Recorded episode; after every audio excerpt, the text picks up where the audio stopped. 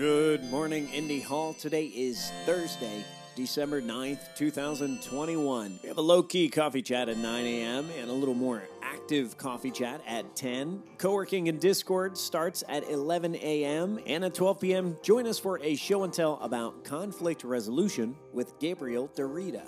Here's something useful. When scheduling a meeting over email, uh, why not offer a couple potential dates and times in that initial outreach? It'll save you a few emails trouble. Now, this particular something useful inspired by me not doing that on Tuesday this week. I know better.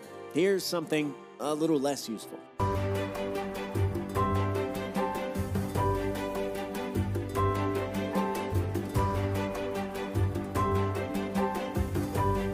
Take care of yourselves, take care of each other, and take care of your communities. I will see you online.